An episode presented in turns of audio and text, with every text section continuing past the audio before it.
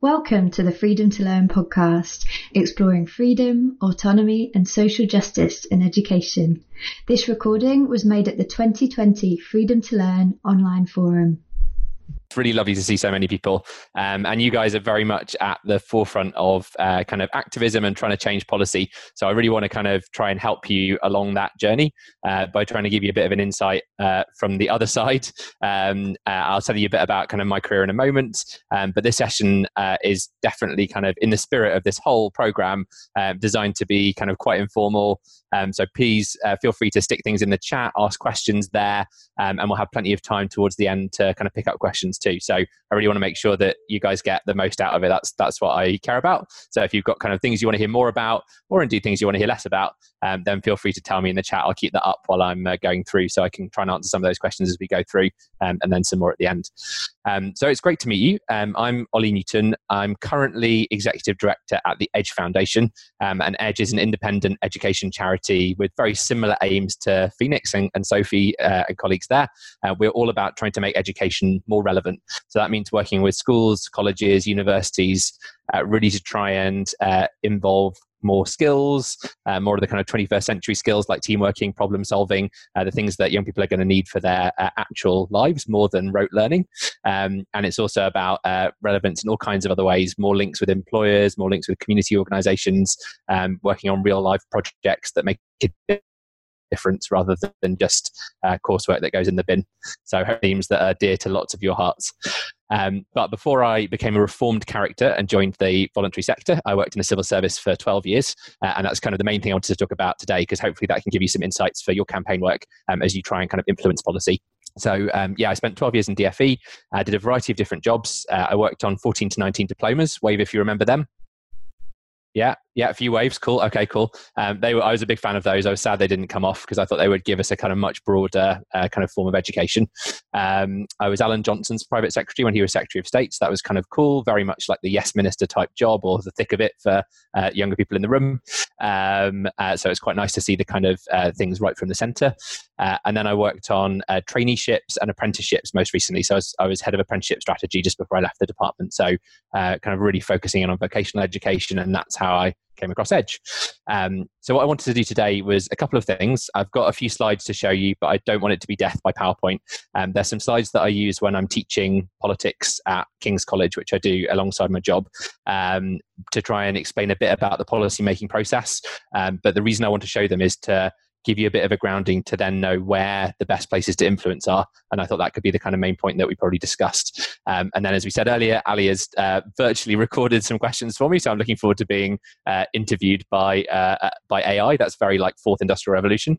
Um, and then we'll have time at the end to pick up questions as well. So feel free to put anything in the chat, but we'll also um, bring people in if they want to ask a, a real life question then. Um, so I'm going to go ahead and share um, some slides. Let's make sure this bit of tech, bit of the tech works. Um, Sophie, can you give me a wave if you can see those? Is that working? Yeah, cool. Got thumbs up. Awesome. Thanks, guys. Um, so I'm going to just take you through these. Um, I can't see the chat whilst I'm doing the slides, so I don't feel like I'm ignoring you if I miss a question that's in there. But I'll um, I'll switch this, the screen share off once I've gone through these, and I'll be able to pick up questions. So this is really just uh, a few thoughts, really, from my time uh, in the civil service about uh, some of the kind of elements of policy. So I think one one question that people often ask is, you know, where do these often crazy ideas come from? Where does policy originate? And the answer is in a whole range of different places. Um, one of those places is the kind of party machine, so whoever's in power. Um, a good example of that um, would be the target around apprenticeships, the three million target, which some people will be familiar with. Um, you know that came out. We now know from various political biographies from a conversation on a train between Nick Boles, who's the minister, and his special advisor, and they basically just said, "We did two million last time. What should we do this time?" Well, what's bigger than two? Three let's kind of go with three. So uh, sometimes it is just a kind of purely political decision, um, and and that's kind of what's behind these things. Um, international is a really interesting dimension, and um, often ministers obviously will um, hear from uh, colleagues from different countries or go on visits. Um, it can be a bit of a bane of the civil servant's life when a minister goes off to another country and finds an idea they like and they want to bring back. Um, in the kind of academic sphere, we often talk about kind of policy borrowing versus policy learning. And policy borrowing is basically where you try and grab a policy from a different context and drop it into your own country um, without really understanding the context. And that's something that um, ministers can be guilty of on all different political spectrums. But one example would be something like the apprenticeship levy, the tax on employers to fund apprenticeships. Now, ministers first saw that in Germany and Austria, where the the uh, employers do pay towards the system, but they pay towards the system because it's a really good system that they that they want to invest in. It's not a tax that they have to pay, and so taking that one element out of the system and dropping it into ours as a tax um, has a very different set of incentives. Um, and so policy borrowing can be a challenge, um, and we would kind of advocate policy learning and understanding the kind of motives behind rather than just taking those external events clearly drive policy. I mean, a great example this week with the uh, exam fiasco, I think it's fair to say. Um, you know, that's caused a reaction and, and change in policy because of external events. Um, political influences, that includes all of you and all of the wonderful young people that you work with as well, um, but also people like think tanks who come up with ideas, uh, charities like Phoenix or the Edge Foundation who are kind of always pushing for different policies.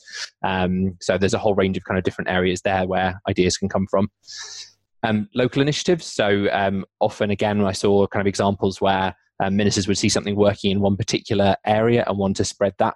Um, a good example of that, again, thinking about my kind of work on apprenticeships, was um, work to try and embed uh, apprenticeships in local contracts, so where councils were letting services, let's say, making sure that a number of jobs associated with that were, um, were apprenticeships, and several councils kind of pioneered that, but ministers wanted all public services to take their to take their share.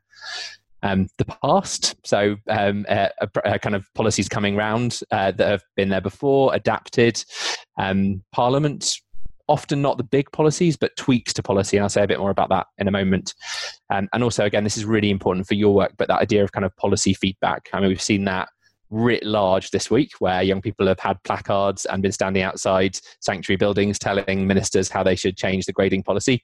But in a hundred other little ways, um, ministers and civil servants are always looking to understand kind of policy feedback from the front line and build that into how policies develop.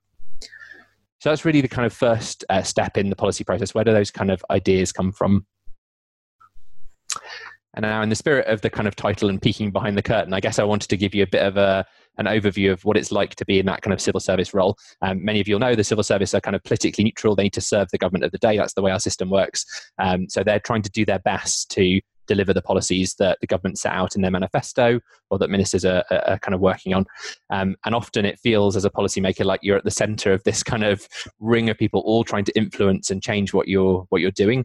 Um, and really, it's it's a, a very much a job of kind of keeping those plates spinning and trying to make sure that you get, I would say, the kind of the the best compromise outcome between all of these different um, players. So I thought it'd be helpful to kind of share that with you and share a bit about how these different influences act on policymakers.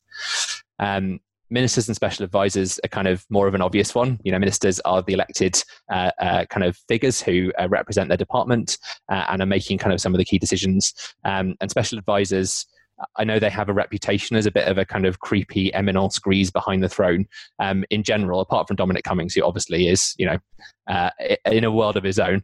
Um, lots of the special advisors are lovely, and and their role is really important in the system because they although they're civil servants, they're allowed to be political. And so they, in a way, when they're working well, act as a bit of a shield to civil servants because if, say, a minister is making a policy, uh, sorry, making a speech, the civil servants will be able to develop the policy, work on the statistics behind it, make sure it's all true, but then it's the special advisor who'll add the kind of the spin, the party line, so that civil servants don't have to do that. Um, and that's really important because it means that civil servants can remain impartial. And if the party in power changes, they can serve them just as well as the, the last people who are in power. So yeah, I have uh, I have a lot of time for special advisors when that system works well. Um, clearly, uh, you know, we'll all have personal feelings about individuals who happen to be doing those roles. Um, senior officials, so by that I mean kind of the managers in the civil service, um, they have a really important role, particularly because, like many big organisations, the civil service is quite siloed. You know, you'd be in charge of a very specific policy area, um, and you might not always have a chance to look up and see all of the other areas that connect to that. Uh, and so, there's a really important role for senior people in the department to understand those connections and make sure that doing something on apprenticeships doesn't radically impact the funding for schools or vice versa. Number 10 in Treasury. Um, so, uh, really important and kind of at the forefront of ministers' minds a lot of the time because obviously the Treasury holds the purse strings, and number 10 are the ones who uh, kind of have control of the party machine and, and whether that minister is going to be a high flyer in their career or whether they're going to be moved to the most junior post in, uh, you know, the, the most junior ministry next. So, uh, those are people who ministers will have on their minds and want to keep keep busy and keep happy. Um, obviously, as as you will have seen in kind of recent years, I think most political commentators feel that there's a there's a kind of more of a move of power towards the centre, um, uh, and that number ten and the Treasury are taking more control over some of the kind of policies, even the the kind of social policies that would otherwise be the responsibility of the department. Um, Parliament, of course, both through things like the Select Committee, who we might talk about a bit later because I think they're a really important ally for your political influencing work, um, but also when um, legislation is going through, obviously um, MPs and peers have a really important role in shaping that and uh, and allowing it to go through, but setting conditions and, and shaping it at that point.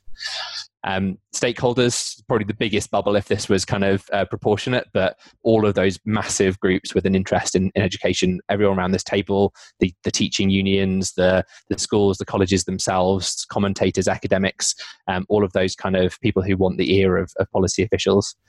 Um, the media, clearly, uh, always on ministers' minds, and therefore civil servants needing to kind of keep up with that. How are things going to go down with with the media? How are things going to play with them? Um, and finally, uh, just a nod really to kind of some of the specialists in government. And again, they're a group that you might want to think about, kind of how you might influence. Um, but uh, there are there's an increasing and I think a welcome amount of specialization and, and professionalism within the civil service. So that as well as uh, kind of uh, generic policy civil servants, which is what I was, um, you would have kind of um, statisticians, economists, social researchers, um, lawyers. Um, who are helping to kind of develop the evidence and make sure that that uh, kind of stacks up behind the policy. Um, and I think that that professionalism is is very welcome, um, uh, and they're, they're an important group in the policy making process. So, in terms of how policy is developed, uh, I wanted to kind of just talk through this little model that I've put together, and um, uh, and I'll use an example just to bring it to life a little bit. And it's an example I mentioned briefly before, which was thinking about um, how more apprenticeships might be delivered in the public sector, um, which obviously was a particular concern of ministers because they wanted to have more more apprenticeships, uh, and they felt like the public sector should be doing more. So when when that idea um, comes to the civil servants from whichever of those bubbles that we talked about in the first slide. Um, the first thing to do, and, and I should say this, the reason that I haven't kind of put timescales on this arrow is that it can be anything from overnight to six months. So if, if something has gone crazy, like the exam stuff this this week, you know, you might there might not be the, the time to, to have a luxurious look at all of the research. It might be a five minute Google. Um, whereas if you're really thinking about you know a massive change to the welfare system. Let's say there might be months and months of research. So this is kind of adaptable depending on what timescale is available. Um, but in general i think these kind of five steps tend to be involved in policy making so yeah, so there's the research stage, and that might include, for instance, uh, looking at international examples, looking at examples from the past, what went well, what went wrong. Uh, it might include talking to stakeholders like people around the table, or um, the Association of Colleges, or um, some of the teaching unions, or academics who are who are experts, trying to understand and build up a picture of um, what's happening. The second stage then is thinking about options development. So in this case, uh, looking at things like, um, you know, if we're going to deliver more apprenticeships in the public sector, um, what options are there available? We could be really draconian and say uh, every local area has a target, and if you don't make that target, you get less money. We could be persuasive and uh, publish a league table that shows how many apprenticeships are delivered in each local area. Uh, we could um, try and incentivize. We could say if you deliver uh, 100 apprenticeships in your area, we're going to give you some money. Um, so we start to develop that kind of full range of different policy options. At that point, then, um, experts tend to get involved and by that i mean people like the the legal department the uh, analysts but also sometimes external experts um, uh, you know I've, I've, been called to to kind of give evidence or, or kind of support that um, in my job outside. And, and uh, the same would be true of academics and others with, with an interest. Um, and that's about helping the civil servants to kind of slim down those options, kick out ones that wouldn't work. Um, so typically in our little example, you know, giving money to incentivize might not be an option because the department doesn't have um, uh, any additional funding for this. So that one might be struck out. Um, it may be that the legal experts look at the idea of um, kind of uh, setting targets and decide that um, actually that would require legislation and there isn't time for that. So that one might be kind of off the list. So that, that all helps to feed into the fourth bubble and options appraisal.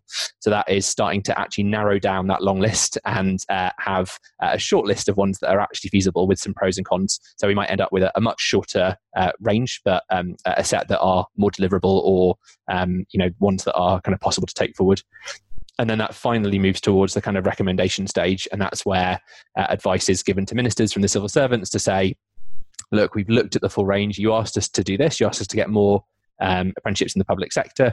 We looked at a whole range of options uh, and we discounted some of them for the following reasons. Having looked at those there's still a couple left um, and here's the one that we recommend. And in this case the, the recommendation was that there would be a, a target in the public sector um, which is what happened, um, and that public bodies would be kind of held publicly to account for the number of uh, apprenticeships that they offered within their workforce. Um, so they would have to publish that within their kind of annual reports, and if they didn't have enough apprentices, then it would be very obvious, and they could be kind of um, you know either praised or not praised depending on how well they were doing. So it's just a kind of mini uh, example to get us up to that point of kind of how policy is is made. And in terms of kind of uh, how the decision is then made once you've got that recommendation, um, as in kind of uh, uh, many big organizations, I suppose, there are there are kind of different hurdles to, to clear in order to get that agreed. Um, the first is that it would go back to those kind of specialist teams that we talked about. So the legal advisors would have to make sure they were happy and you weren't suggesting something that would actually need a new law.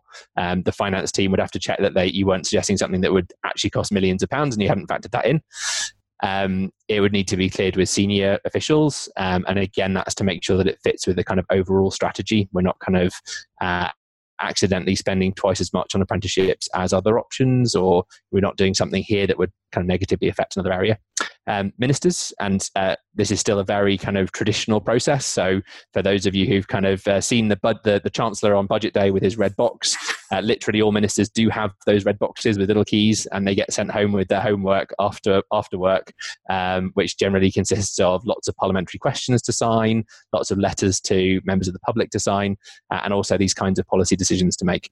Um, and their private secretaries. So, when I was um, Alan Johnson's private secretary, there their role is to kind of make sure that that advice gets to the minister. They'd often write notes on it, and then they would communicate the the kind of response from the minister back to people in the department. So that's their kind of role. Uh, and finally, um, if it's a big decision, uh, it would need cross government uh, kind of agreement. One of the kind of principles of the system is that um, there's kind of collective responsibility amongst the cabinet ministers for any big decisions.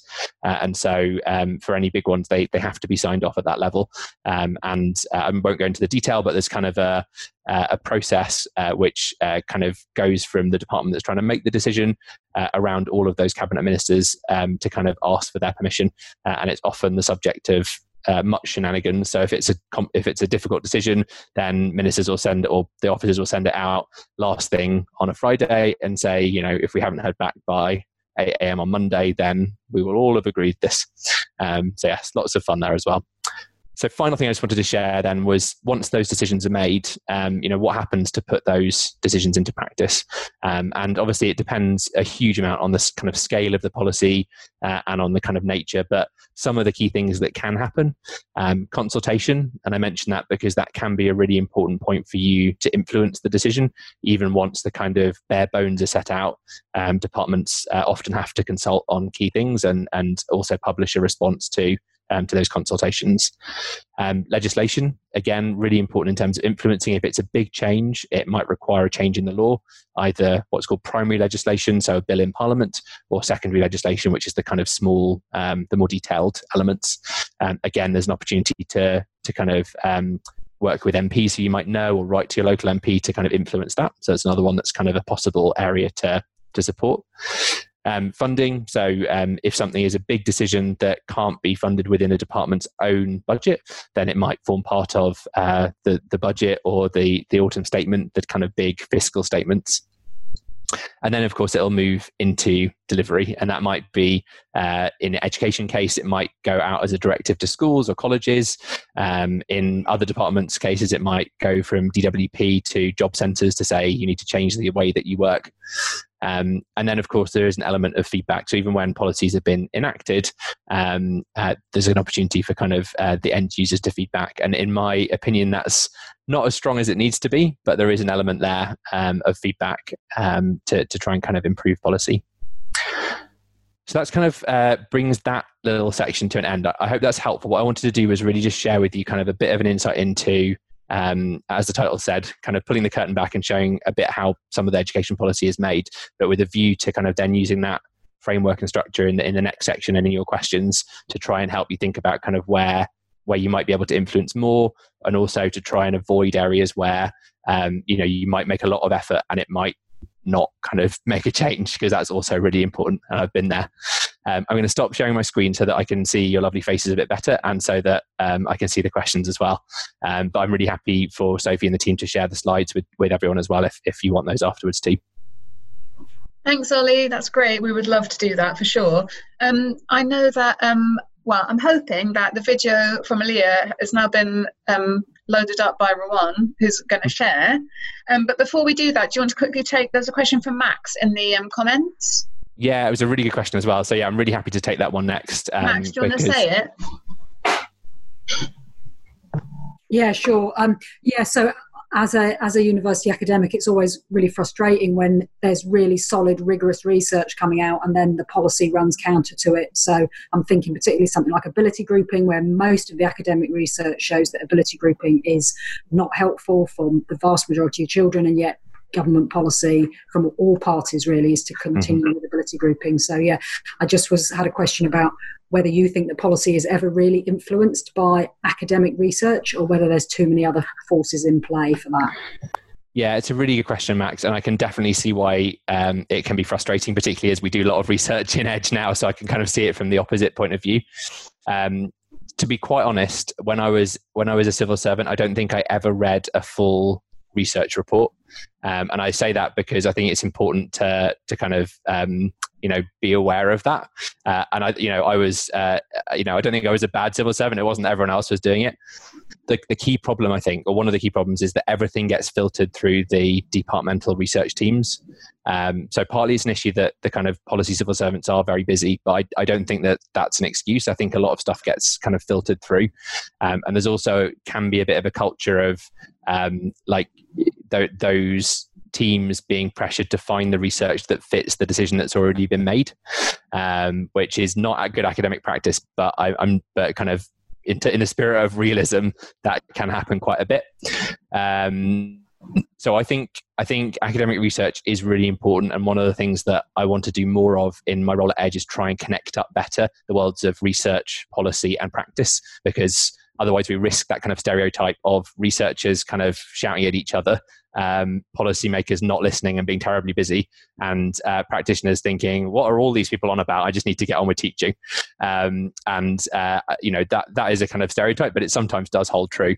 Um, so I've been doing quite a lot of thinking in that sort of space. And one example is that we uh, we have a research review group within our kind of area, kind of 14 to 19 education, careers guidance, um, which brings together kind of lead researchers and people from DFE to try and kind of be a neutral space to share that.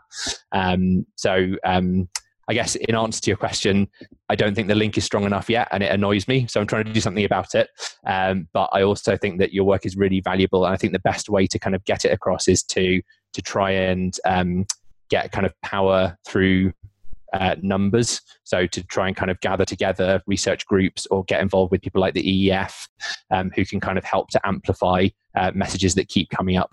Um, so yeah, I hope that's helpful, Max. And if there's stuff I can do with your particular area, feel, always feel free to drop me a line and I can try and advise or support.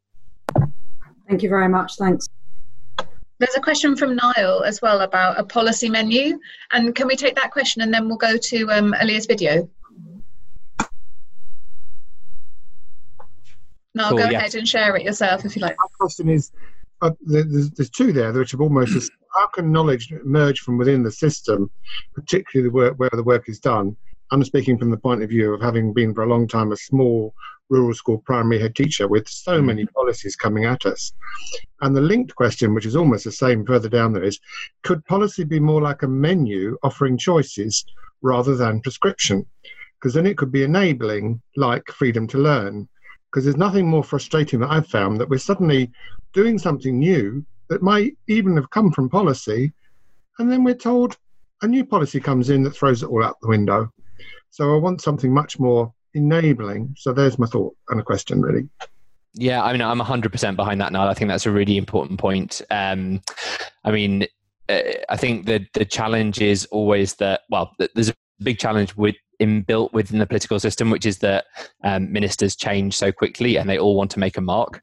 Yeah. Um, so I think that is that's a real challenge because it means that there's a there's a kind of inbuilt incentive to just do something and stick a label on it so that you've got a legacy, uh, which I think is uh, very unhelpful. And one of the things that we want we have been encouraging for a long time at Edge is trying to have a kind of cross party commission on education that depoliticizes it and creates a bit of stability. Um, so uh, I would love to get there. We can't get there quite yet. So anything that we can do to try and make, you know, increase stability, I think is really important. Um, local flexibility is a really interesting one where um, it's a classic policy where you know governments kind of go back and forth. Uh, I mean, just look at regional devolution. Um, policies get devolved, um, uh, uh, kind of, but without many levers, and then they get kind of reeled back in when something goes wrong, and it just there's like this horrible yo-yo effect. Um, again, we're we're really kind of supportive of a lot more devolution, um, not just to regions, but to mayoral areas, to colleges and schools themselves. So I think, um, like you say, a, a minimum rule book of kind of I mean, there are some things that should be should be set centrally. An, an example would be like this: the standards for an apprenticeship. Um, we don't want plumbers who happen to qualify in Devon to be a different standard to Newcastle. Let's say so. That's you know, there's something there that we're just like, there's no point having local. But then actually delivering that, you know, uh, and the numbers that are needed and how that's delivered, that should absolutely be local. Um, so I think there needs to be a lot more devolution and a lot more genuine freedom um, rather than kind of um, purported freedom, but without actually the ability to put it into practice. Cheers, Ollie. Thank you.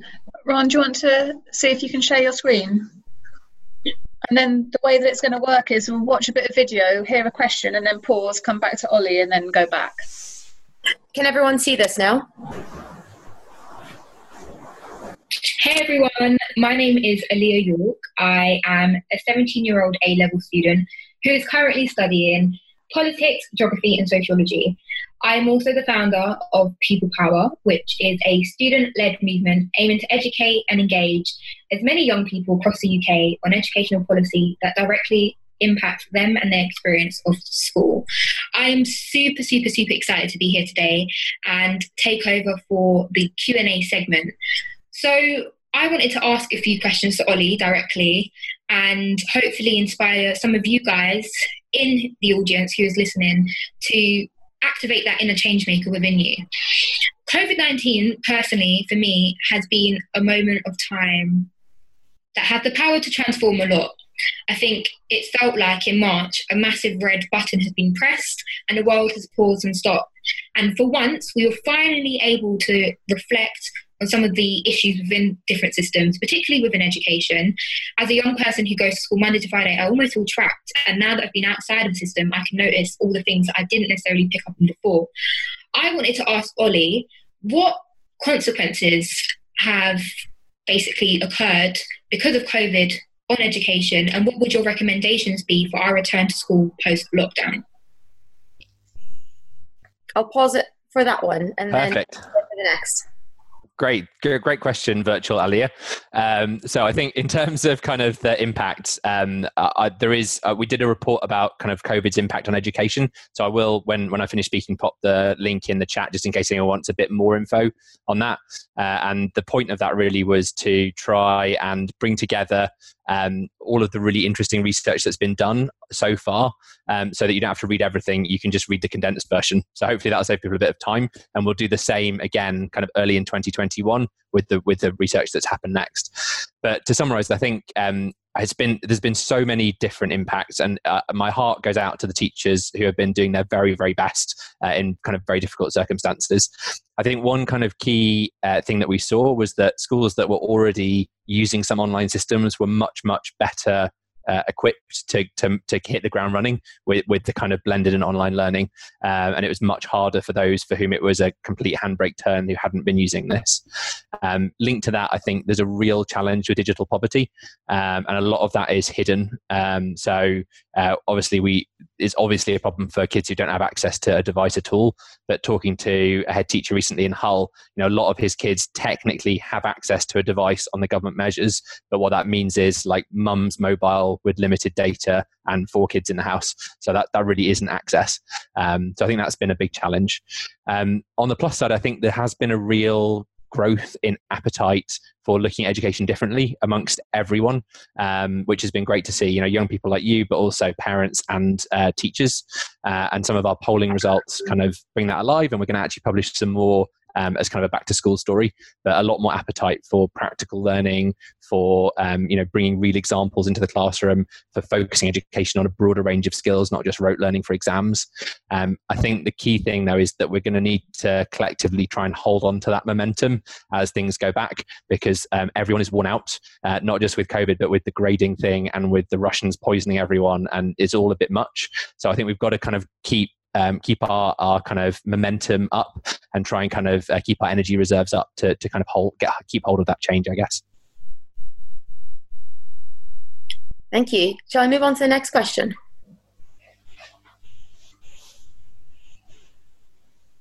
So, secondly, I want to know why it's important for young people to be involved in the conversation of education. Throughout lockdown, throughout COVID, so many flaws have been highlighted within the system and inequalities have been reproduced as a result of the government's decisions and policies that they've implemented. I want to really, really find out why do we need young people involved in this conversation? Why do we need young people filling up these spaces and talking about their own experiences of the education system? And do you think there would be any consequences if young people and students are not involved in this conversation Great. Yeah. I mean, I think, uh, I mean, at the, at the basic level, the key thing is that, um, you know, young people are the key end users of this system. So even in like the the kind of nerdy policy thinking, like it's really really important to get feedback from your customers in any business. Um, so there's kind of just a very clear an obvious rationale. But there's also a really important moral imperative because the whole point of all of us being in this system at all um, and trying to change it is to try and make things better for young people. So um, we need to kind of make sure that that is that is the case. Um, young people, uh, in my experience, often uh, come to us with really great ideas because they're not constrained by the same uh, kind of forces that we are. Um, and you know, if you think back to that little diagram I showed with the kind of policymaker in the middle and all the influences around, you know, that poor policymaker has got so many voices in their ears, and they're trying to kind of find the satisfactory way through. Whereas young people can come into it fresh and be like, actually, that doesn't work in my school. I think you should do it like this, without necessarily having all those constraints. Um, so I think they can often often come to us with really really good ideas. Um, I do have a bugbear about the system though, which is where young people have a given like a very tokenistic role in having a voice. Um, and I think that, in my experience, that's happened a lot, um, where there's like a, a, youth council of very carefully selected young people who get to see a very small number of decisions uh, and and kind of comment on them uh, in order to kind of tick that box. Um, whereas I, I, really love organisations like Sophie's and like um, Ashoka, who we're working with at the moment, where and Youth Employment um, UK, if people know them, where they've got a youth youth board who basically holds the chief exec to account. Um, that is, uh, you know, and she works for them. Um, I think those kind of models are really cool and and are much more honest uh, in terms of putting young people at the center than some of the kind of more tokenistic stuff that I've seen over the years. Thank you.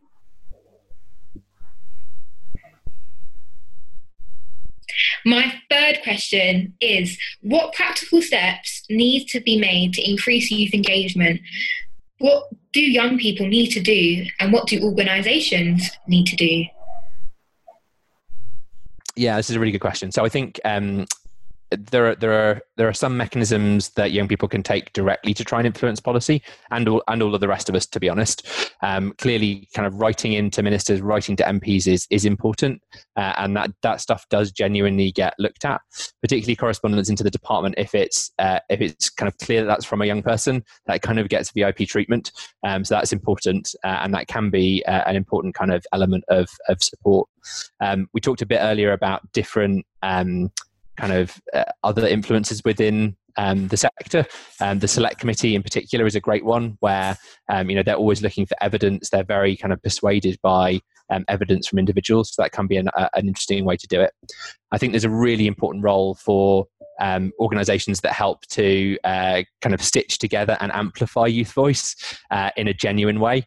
Um, and, and, you know, I've, I've come across loads of really good ones that that, that kind of um, that, that have that role. So that can be a really important way, so that you don't feel like you're just an individual change maker, but you're part of a network of support um, with with your voice. So um, yeah, I would say you know it's absolutely essential that we put young people more centrally into the kind of the development of policy in its broadest sense. Um, and those are just a few reflections on on how we might do that a bit better.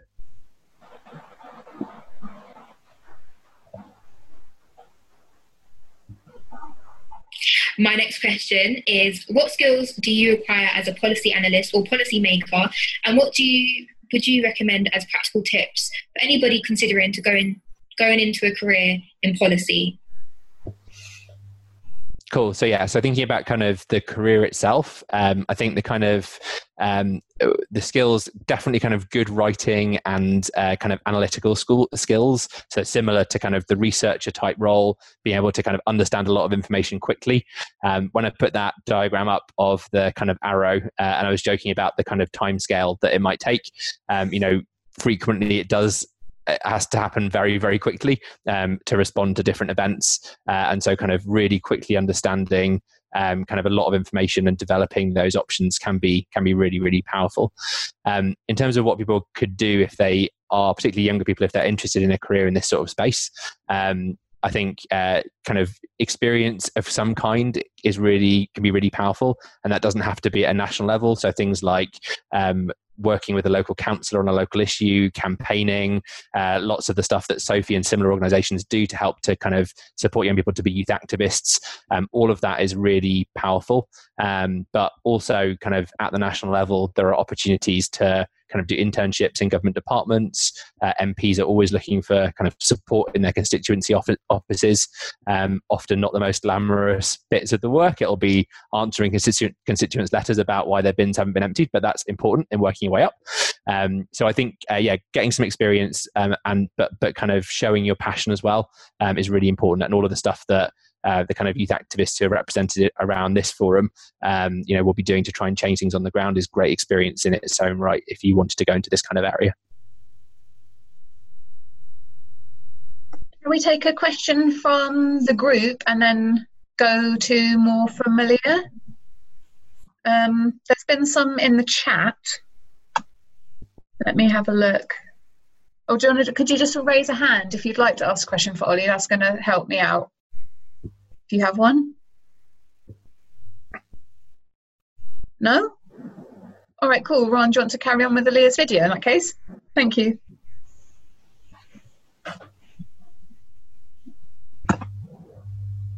I know that I want to go into policy. I know that when I go off to uni, I'm considering studying politics or international development slash policy courses. And I want you to recommend any books, any sort of podcasts that you listen to. What would you recommend to prepare us for our journey into that field? Oh, that's a really good question. So um, I think kind of uh, probably the most important thing is just keeping up to date with kind of current affairs, but also um, reading things from different perspectives. I find really really helpful, um, even though it's a bit painful. Kind of following people on Twitter who you really don't agree with and understanding what they're or seeing what they're saying can be very very powerful. I think. Um, uh, I guess one other um, one other kind of tip or thing that I think is quite interesting if you're thinking about moving into that sort of space uh, is picking another country and trying to really understand their their politi- their political system. Um, it almost doesn't matter which, but I would say you know try and focus deep on maybe one or two rather than hoovering up a tiny bit from everyone, uh, and maybe try and pick one that's just kind of a bit outside your comfort zone, maybe kind of uh, you know in an area of the world that you haven't visited so much, um, because I think um, you know it's important to basically to have that comparator and also to have that kind of global perspective. Um, so yeah, I can I can uh, I will drop Ali a line to connect anyway after this and recommend some other things. But um, those are just a couple of thoughts in terms of uh, good ways to kind of keep up to date and get prepared for that kind of world. world.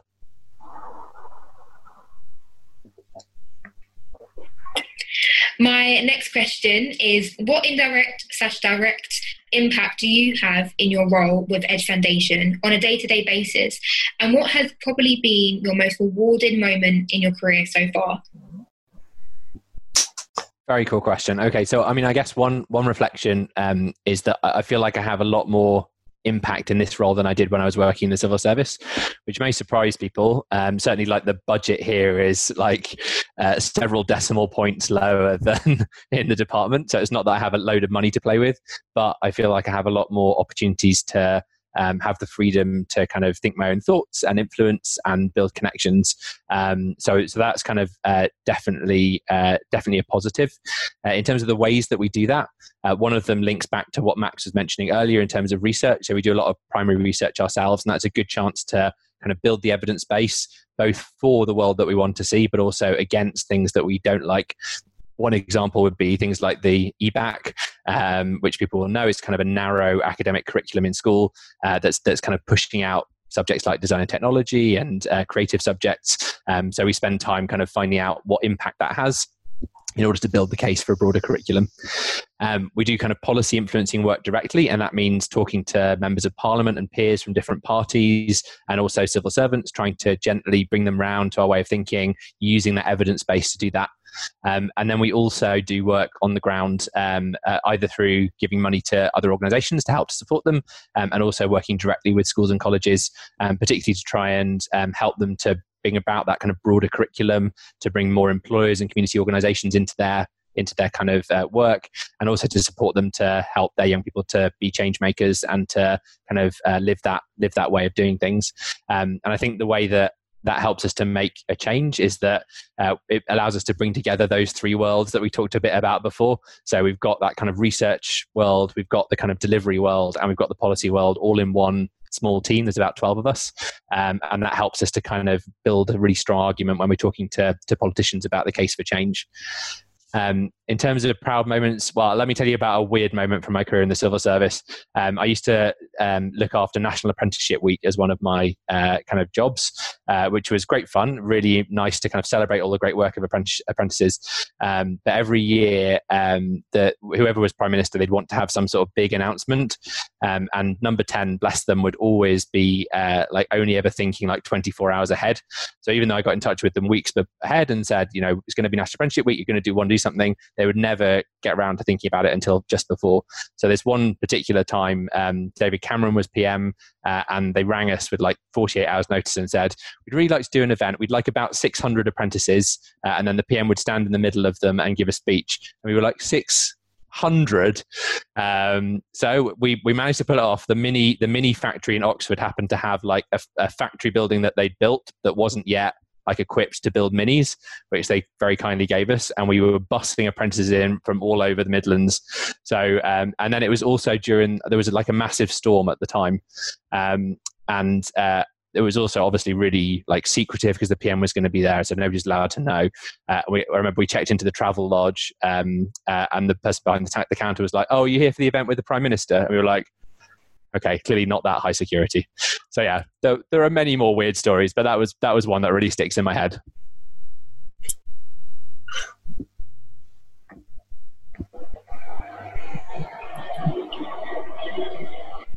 Now, Ollie, has there been a policy that hasn't worked or hasn't hasn't been as as effective as you have possibly planned it to be, and how have you overcome it?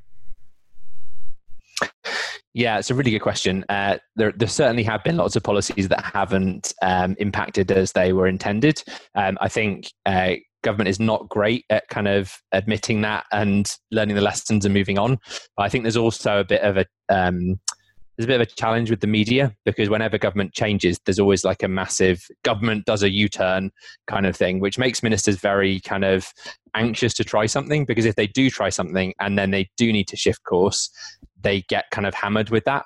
Um, now I know it's it's kind of um, you know it's quite cathartic sometimes to read those kinds of stories, but the kind of negative impact is that it can make ministers very risk averse because they don't want to try something that even though it might be good because if they then change it it's like oh they back down it's done rather than like a more mature approach of oh no they they tried something and they tweaked it and now that's okay um, which is what we see in some other countries. So um, i mean I, I, guess a good example of a policy that didn't land as it was intended would be the apprenticeship levy. Um, that's the, the tax that funds apprenticeships which uh, the idea of which was to try and um, get uh, employers to put more into the pot um, and uh, therefore have more apprenticeships. And apprenticeships are great things. I have, you know, I'm a big supporter of them. So if that had worked out, that would be brilliant.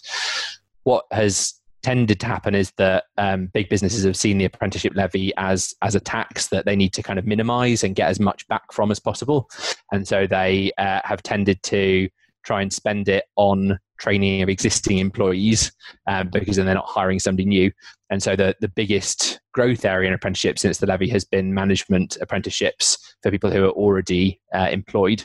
Um, and whilst kind of ongoing training in CPD is really important, I don't think many people would argue that kind of training an existing member of staff in a financial institution, let's say, um, is as important as giving a 16 or 17 year old kind of their first step into that into that world.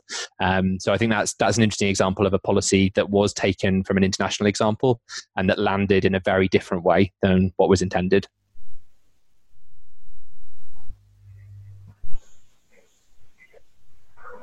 Now, I am a very action focused person, and I want to challenge you to make a pledge towards committing to the mission and the fight of getting young people on board and kind of being at the forefront of leading change. So I want you to make a pledge, and I also want you to challenge your colleagues and any other policymakers out there to think about how you and your in, in your position can make your organization a more inclusive environment for young people to be involved and kind of engage in the policy that you make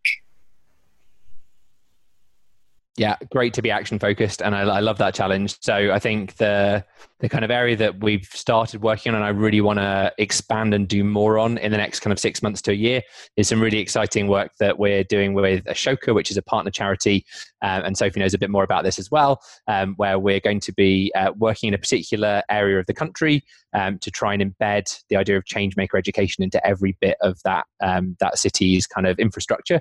Um, and we're also going to be electing some uh, young change makers who can help us to kind of steer that forward. Um, so I can't say any more about that yet, but kind of exciting um, kind of teaser trailer there, and we'll kind of share more as soon as we can.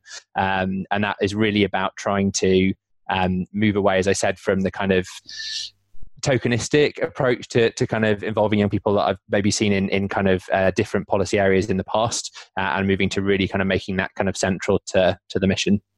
Um, and in, in, terms of encouraging others, I would say, yeah, I, I think um, it can be it can be really tempting as a busy policymaker to kind of um, get a bit blinkered and just think I've, I've really got to work on this announcement for next Tuesday. I really got to just get the best outcome I can in the circumstances, uh, and just taking a bit of time to step back and uh, listen to some young people's voices directly. Um, I think can be a really really powerful thing to do.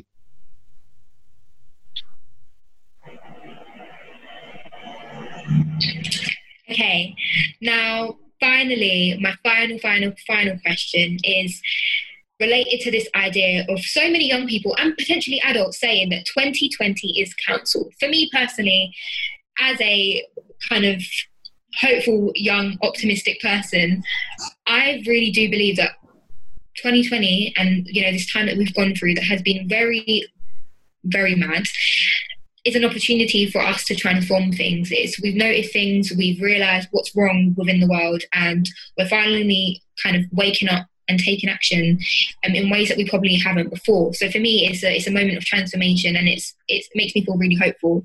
The one question um, and the sort of theme that we have throughout Pupil Power is this idea of reimagining what the 21st century education system could look like.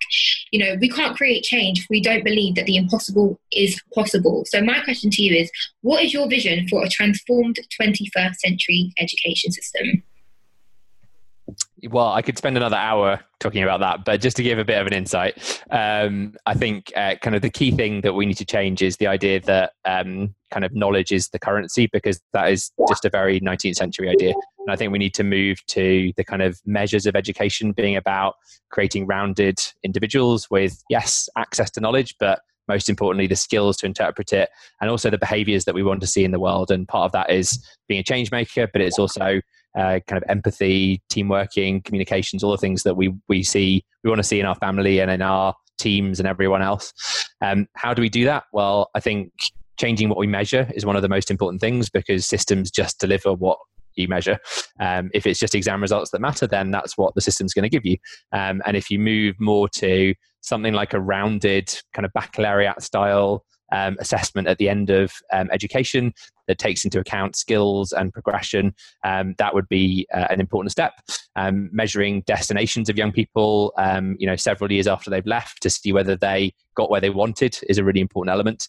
Um, and then within that education, our view is that we need a real focus on breadth. It's not okay to take design and technology and creative subjects out, We need every young person to be able to experience a broad range and see where their talents lie. Um, and we want that to be taught through uh, really exciting real world issues and projects um, so that rather than just um, sitting and learning the kings and queens of England, um, it would be much better to learn about 20th century social history by going out and interviewing some older people in the community who've lived through it um, and building up that kind of rapport and those communication skills as well as getting some of that knowledge. So yeah i could i could go on but i'm going to pause there and um, i'm really happy to kind of follow up with anyone who wants to know any more about that Thanks. There is a bit left to the video, so I'll play it and see what we have in. She said that was the last question, but I can see there's a bit more to it. Thank you so much, Ollie, for answering all those questions. I hope that this video wasn't too discombobulated and it worked and it flowed and technology worked in our favour. Thank you so much, everybody, for getting involved in this panel and listening. And I really, really do hope that you're now activated to go out in the world and put your foot down and say that you know, I'm going to be at the forefront of change. Whoever you are, whether you're a teacher, whether you're a student, get involved in Phoenix Education, the Changemakers Lab, and Pupil Power. Stay in contact, let us know. And I want you guys to tweet hashtag Pupil Power and what your thoughts were on Twitter so I can stay in touch with everybody. Thank you so much, everybody. Bye. I mean, living, living, living example of how a young person is being innovative. I mean, how fun! I'm so happy that like that literally made me want to just like beam and laugh and have fun the whole time. Just so great. And for folks that weren't involved in the organising side of that before we started, I cannot tell you how quickly Leah turned that round. It was like unbelievable. So thanks, Leah. You're a rock star, and I really enjoyed it. Um, are there any? Uh, was it right for you, Ollie? Yeah, absolutely great. It was the best interview I've had, like Paxman in the making. Are there any other questions from the floor from the screen. I mean, what do we even call it these days? Um, that that you want to ask? You've got Ollie here. We've got another five minutes. So if there's anything else that anyone wants to to ask, just to say, a couple of people, Sophie, have sent me private um, uh, messages in the chat.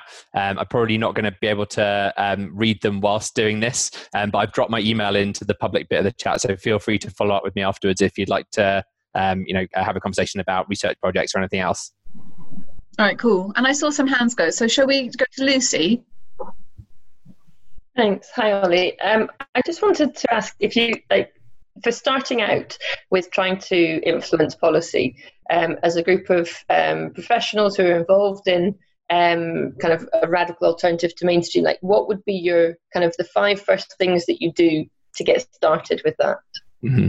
Um, I would say, kind of get your get your evidence together. So, uh, kind of uh, uh, whether there's examples that you're building on or models that you're kind of drawing on.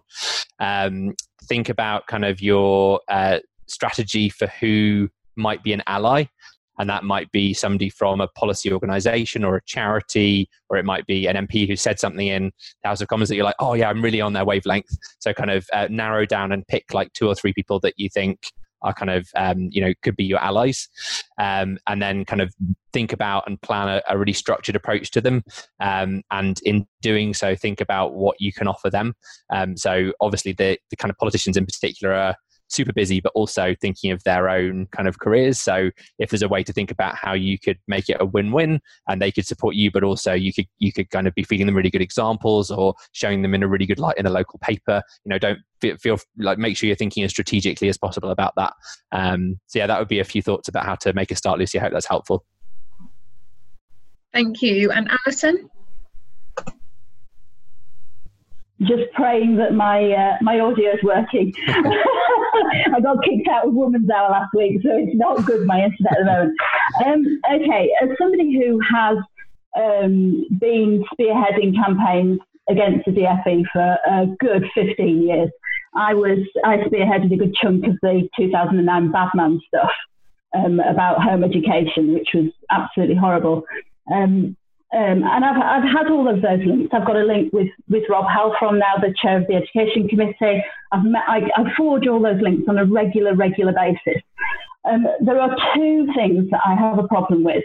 One of them is that um, we currently have a civil servant in uh, in the DFE who is supposed to deal with home education who won't even answer my calls. Okay, now given that his two predecessors and I had a good personal relationship, I'm you know pretty horrified that that, that is the case. Um, so I can't take anything to him. I can't discuss anything with him. I've got no penetration whatsoever in DFE. I'm currently involved in the GCSEs and home educators thing. I'm spearheading that campaign at the moment, looking at judicial review and stuff. Um, and I've been trying to contact him. So my first question is, how the hell do you get to talk, talk to the DFE if the DFE is not talking to you? And my second question is, given that I have been doing this for years and years and years, and quite successfully in many cases, we got rid of Badman, we got rid of all of that stuff. Um, uh, I'd really like to be one of these flaming advisors so that we didn't have the rubbish coming through in the first place. So how the hell do I do that? Okay. Thanks, Yeah, Alison. Yeah, good question, and, and it can be very frustrating. I, I mean, one of the, I think the only thing that Dominic Cummings has ever said that I've actually agreed with is that civil servants move around too quickly, um, and there's not really an encouragement to stay and become an expert in something, uh, which is part of the reason I left. Actually, um, it's very much about, oh, you know, you've done a really good job on that this year. Why don't you go and sort prisons out next? And you're like, what? That's not what I care about. I mean, I do care about prisons, but you know, I mean, it's not. It's not the kind of reason I get up in the morning. Um, so I think that is a problem with the civil service more generally. Um, I would say um, try, try and find allies in related areas as a way in would be a kind of a good strategy. Um, you know, if you, even if it's somebody that you that you know who did the job before and they moved on to like a, a, a job that's related at all that could kind of just give you an in. Um, like any organization, if there's a kind of personal connection that might that might help. Um, becoming an advisor, uh, I guess there's a kind of couple of different uh, kinds of advisor. Um, the kind of special advisor type roles obviously are political, so would be kind of uh, through the party machine, which may be attractive or not. Um, uh, the other way, I guess, is to uh, is kind of more of the like expert advisor type role, um, and um, there's very few of those as kind of a formal thing, um, but um, often uh, there are kind of um, more informal, let's say, kind of advisor type roles, and I think that is just about kind of trying to be as useful as possible. Um, sometimes um, I, I, know how uh, annoying and upsetting different education policies can be, but sometimes um, there's there's kind of a power in uh, trying to be as reasonable as we can um, and kind of swallowing some of that and keeping that for this kind of forum where you can let off steam and then being like super helpful and reasonable when you're talking to those kinds of people because then they'll tend to come back to you more, I suppose. So um, yeah, those are those are a few thoughts which I hope are helpful, Alison. Thank you so much, Ollie. And we're right on six, which means we've got to stop. Just want to say massive thank you for being here. so grateful. And to everyone that's come along, great to see you. And yeah, just thanks, basically. Thank you. Thank you for hosting, Sophie, and thanks for in, in absentia for Aaliyah's great interview. Uh, it's really lovely to see you all. I hope you'll have a lovely weekend. Brilliant. Thanks, folks. Thanks for listening to this episode of the Freedom to Learn podcast. For more information about our work, check out our website at freedomtolearn.uk and find us on Twitter, Facebook, and Instagram.